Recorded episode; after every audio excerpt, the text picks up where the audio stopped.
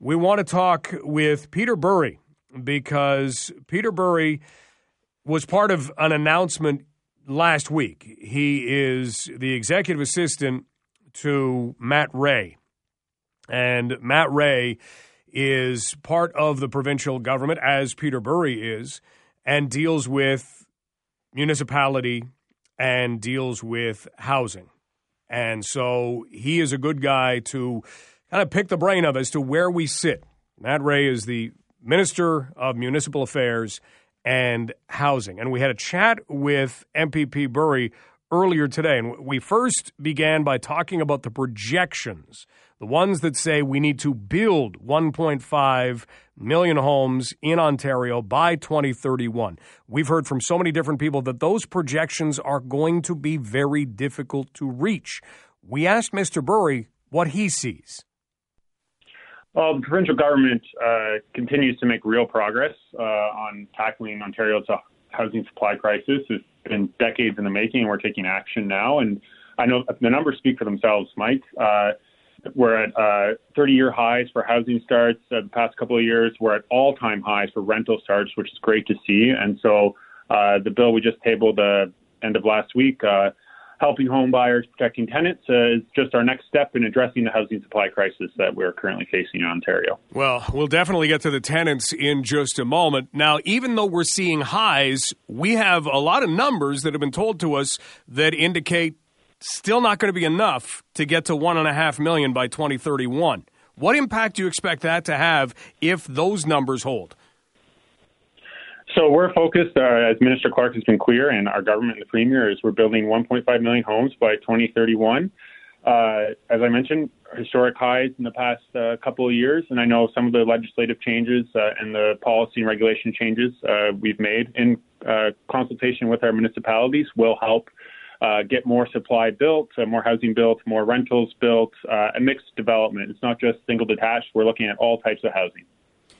So, in terms of getting all of this done, one of the other questions that comes up, Mr. Bury, is the fact that you may have basically homes built that maybe had you know builders that were just kind of getting into this because hey there, there's a lot of incentive to get in there right now and maybe don't have the most experience and maybe we wind up with homes that uh, aren't as well built as they could be just to hit a number how do you avoid that yeah, so uh, in some of the pieces of legislation we tabled, and most recently the one we just tabled, we are addressing, uh, uh, working with Tarion to ensure that people who purchase a brand new build are purchasing a good build. They can be uh, in, ensure that the quality is good, the safety is obviously there, ensuring they're meeting the building code standards. We're actually part of uh, this new suite of legislation and regulations. We're looking at expanding the building code officials. So similar to every other labor market right now, there's a shortage of building code officials uh, in our municipal partners. And so we're looking at how to get more people into that field to, field to ensure that uh, the houses we do build and the rentals and the apartments are up to code and are safe for people to live in. We are talking with Peter Bury, who is the executive assistant to MPP Matt Rae, and we're talking about what's happening municipally when it comes to building. And now let's get to tenants because we all know provinces like Alberta are advertising and they're trying to entice us to leave. We know that your government has put a lot of legislation in place to try and attract people here, thinking that that's how we will address things in the healthcare system. We have to have affordable housing, not just housing that exists, but affordable housing. And we're seeing, I mean, in London, rents have skyrocketed. We've got horrific stories that are being told. How do we get the rents back down, or is that horse out of the barn? Uh, so one way we're doing to address that very real concern and uh, across Ontario, uh, having affordable housing, affordable rent, uh, and so to do that is to get more housing uh, supply on to uh, built, whether that's we're seeing across Ontario. This is, as I mentioned, rental starts, purpose-built rentals as an all-time high, historic high in the last couple of years, and so we're continuing to build on that some of the changes we've made uh, around the landlord tenant board, uh, which was recently announced last week.